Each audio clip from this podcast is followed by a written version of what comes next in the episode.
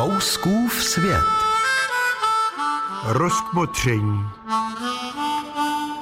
Hledáme naději, svěřujeme se těm, od kterých čekáme vlídné slovo. Věříme, že jsme naši přátelé, kteří stejně jako my vnímají naši radost i osamělost. Těší nás první slova dětí a vnoučat, hře nás pochvala našich přátel, kterým věříme a často je máme za svůj vzor. Okamžiky, kdy závist a spory jsou daleko od nás, jsou balzámem na naše skryté starosti. A stačí jediný čin, který není naším přítelem pochopen, neb vymyká jeho představě a přátelství se začíná bortit jako hrad z písku. Máme v sobě démona, který nás vybízí, abychom prosazovali jen své cíle a nebrali na zřetel myšlenky druhých. Málo kdy uznáme své chyby a jsme ovlídněni nápovědou exhibicionistů z podivných médií. Necháváme se zmanipulovat zlými tlachaly.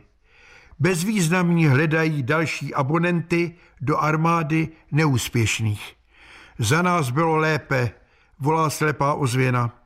Mnohých je uražený vzdor. Proč nepřiznat, že i ten nenadaný se domnívá, že ví více než moudrý? Je vítězstvím přiznat si, že druhý je moudřejší než my a přát mu úspěch. Toto poznání je vítězstvím nad vlastní závistí. Proč on, proč ne já? Zní známá věta.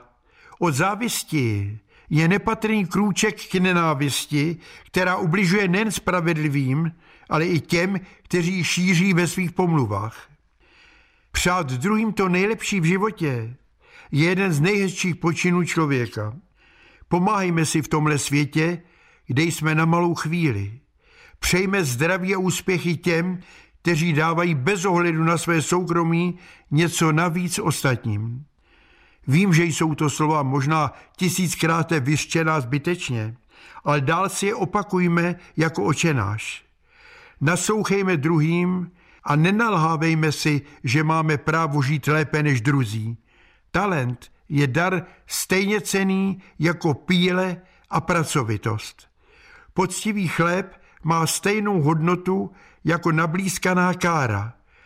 Ta nejobyčejnější věta mám tě rád má větší hodnotu než sebevětší pomluvy a bláboli politických šejdířů.